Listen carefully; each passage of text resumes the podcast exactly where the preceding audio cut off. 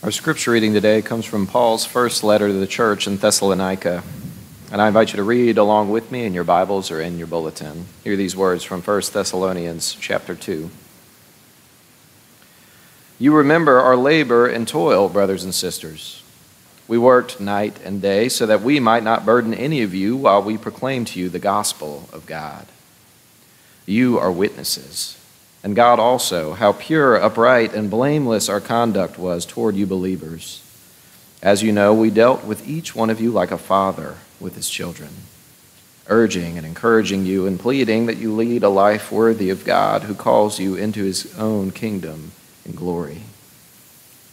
We also constantly give thanks to God for this, that when you received the word of God that you heard from us, you accepted it, not as human word, but as what it really is, God's word, which is also at work in you believers.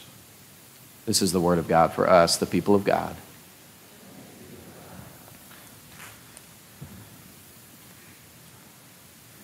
Friends, I think it's fair to say we've been blessed with some music today. Amen? It's interesting, as a pastor, I get a lot of weird questions occasionally. You can imagine random people asking me different questions as we meet on airplanes or different things, and even right in here, some of you occasionally come up and ask interesting questions. And one question that is interesting to me that a lot of pastors get occasionally, it goes something like this: Pastor, do you prefer doing weddings or funerals? And my answer is always, preference doesn't really have anything to do with it. I certainly find it to be an honor to participate in both. But as I think about today, there is something meaningful to me and bold about proclaiming life in the midst of death. Today, I look at the faces and names of these saints that have gone before us over the past year, and I remember many of the memorial services that took place, some of them right in here or in the chapel or at a graveside. And to me, those services, that is some of the most important work we do as a faith community, as a church. I really believe that. And this week, as I've thought about those that we honor today, I've been remembering meeting folks. I've been remembering the relationships. I've been remembering hospital visits and then difficult news. I've been remembering prayers we share together in communion and last goodbyes. It's brought to memory difficult phone calls and moments of sitting and crying and not really just having any words in the midst of that. Loss does that to you, I think. It can leave you with nothing but tears and the inability to speak. John Steinbeck captures it well when he says, "It's so much darker when a light goes out than it would have been if it had never shone." And I think those are those first moments of grief. It's in those moments of darkness that the church faithfully and boldly looks into the face of death and declares, "You haven't won. Our loved one is not gone, not really. They've just moved on to a different part of the story, a different part of the journey." And that's why I think funerals, memorial services are important, because whether for 10 minutes or an hour or somewhere in between, we put down our phones and our screens, we disconnect from everything else in the world, and we remember that even in the midst of pain and loss, this person, this saint that we loved so dearly, their story somehow fits into the larger story of grace and forgiveness and resurrection that God has always been telling. Sometimes I find myself wondering why we don't spend more time finding out where those stories intersect while we're together on earth.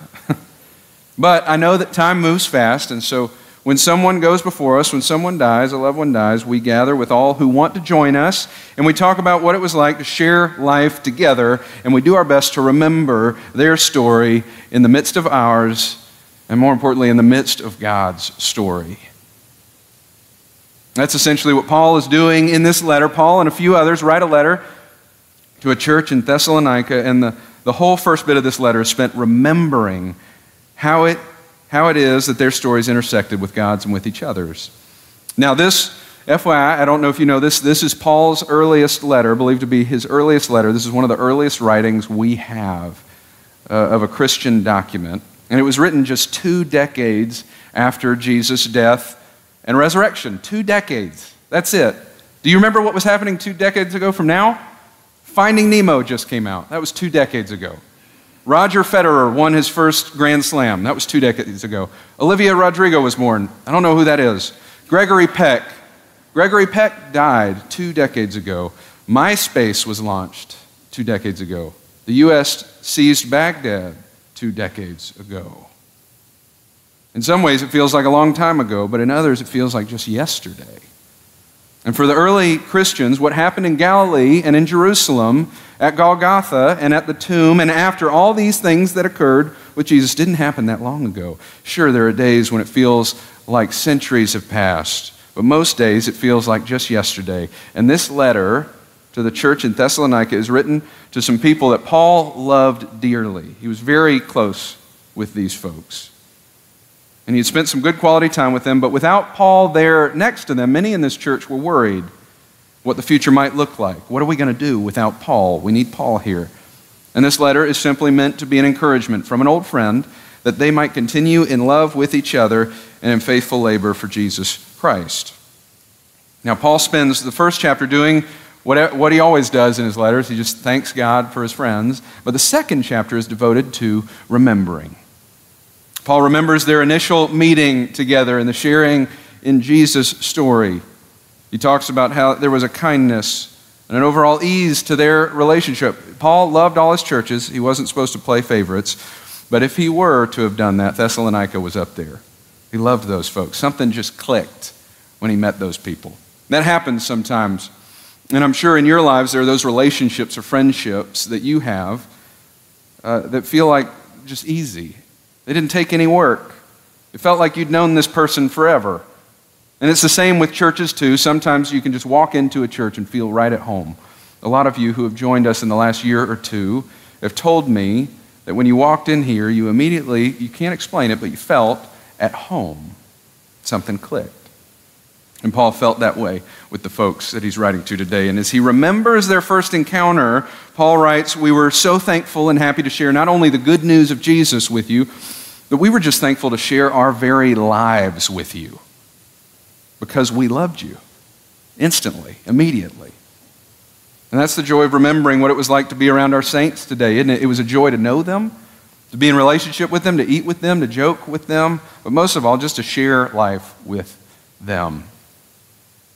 And then Paul shares what Connor just read. This is the Message translation. He says, "You remember us in those days, friends. We worked hard.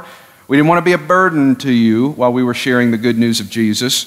You saw how kind we were to you as fellow believers. With each of you, we were like a father with a child, holding your hand, whispering encouragement, showing you step by step how to live well before God, who called us into his kingdom, into this life. And now we look back on all this and we thank God."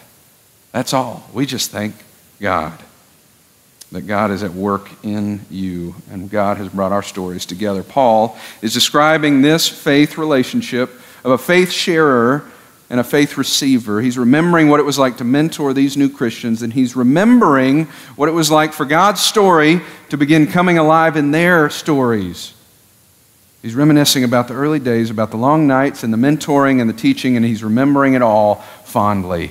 He can't help but smile when he remembers those early days because these folks, I think, made it easy for him to love them and share the story of Jesus. Something clicked, but most of all, it was simply easy just to share life together. Community happened organically. Things just sort of fell into place. Dietrich Bonhoeffer, the German theologian, in his book Life Together says, "The person who loves their dream of community will destroy community. But the person who loves those around them will create it." It'll just sort of happen. And that's the story of Paul and the Thessalonians. I think it's a fitting text on a day like today that Paul is remembering, and today we remember the time when our saints were willing to share life with us, when they loved us, and out of that love, a sense of community just sort of happened. We felt at home. We remember today their names and their faces. We remember the love and the care of these saints. We remember what made them special, what made them stand out. We remember what made them one of us. We remember their stories and their lives. Author Nancy Cobb says, remembering is an act of resurrection. Each repetition is a vital layer of mourning in memory of those we are sure to meet again. And today we do the work of remembering, and we even remember the pain of loss, the pain of death. But even in the midst of that, we still, even today, proclaim life. And we not only remember, but we recognize today what is now at hand. These loved ones, these saints, are still a part of us, a part of what we call the Communion of Saints. What's that? I'm glad you asked. Katie Shockley says it best, I think. She says, when we gather in worship, we praise God with believers we can't see. When we celebrate Holy Communion, we feast with past, with present and future disciples of Christ. We experience the communion of saints, the community of believers living and dead. This faith community stretches beyond space and time. We commune with Christians around the world, yes, believers who came before us, yes, and believers who will come after us. We believe that the church is the communion of saints, and as a believer, you belong to the communion of saints. And so do those we celebrate and remember today. The communion of saints is a way of remembering, yes, but also a way of recognizing that we may be worshiping and sharing in communion physically apart from those that we love today, but we still do so together. We're not alone. Even now, we worship and participate in the body of Christ together with all the saints of the church, and this doesn't mean just the holiest of people. By the way, Paul referred to any follower of Jesus as a saint. So all you are saints.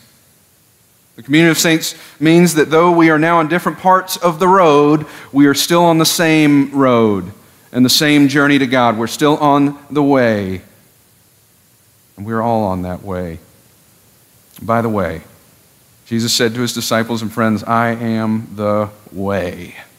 He said, be like me, follow me, and you will go the right way. Indeed, today we celebrate and remember the saints who knew their way and who also knew the way. They knew Jesus, and they did their best to live their lives in accordance with that way, on the right road, following behind Jesus. There's tons of metaphors in funeral literature for how to understand what happens after death. There's tons of metaphors people give for how we understand. We don't know exactly what it's going to look like. And so there's different people who come up with different ways to try and understand it. And Leslie Weatherhead, Pastor Leslie Weatherhead in London, one day was asked, Dr. Weatherhead, do you have an idea of what happens when you die? I know Jesus says that in the Father's house there are lots of rooms, many dwelling places. If it were not so, would I have told you that I go to prepare a place for you? What do you think, Dr. Weatherhead? What does that mean? And Dr. Weatherhead paused for a moment, and then he said this. I think the act of dying means that you are, as it were, at the first inn at the side of the road. You rest there for a time and you greet your dear ones, but then you wake up in the morning and you find that there is a road, a way stretching on beyond you, and that there are more inns at the side of the road. And then you progress into deeper appreciation of human fellowship, but also a deepening appreciation of divine fellowship as you continue to move along the road. Friends, today we recognize that we are part of the communion of saints, which means we are those who are moving on a road, on a way, seeking to do our best to follow the way, and we remember those who were a part of us, and I believe are still a part of us. And I can imagine today that these saints have woken up at an inn at the side of the road, have greeted friends and family and other saints, and now walk on the way with that great communion of saints who wait for us to join them. So take heart, friends. Do not fear, for our communion remains unbroken. As Charles Wesley wrote, one family we dwell in him, one church above, beneath. Though now divided by the stream, the narrow stream of death, one army of the living God, to his command we bow. Part of his host have crossed the flood, and part are crossing now. So friends, may you travel the way the saints have traveled. May the memory of the saints lead you toward the way of Jesus, and may you join them further on the road one day. Let us pray. Gracious God, as we come in a moment to the table, remind us that we do so with those who have gone before us, those who will come after us, and those who are with us now and around the world. Comfort us in that knowledge, O God, that at this table we are not alone. We worship and we feast with our saints. In the name of Jesus we pray. Amen.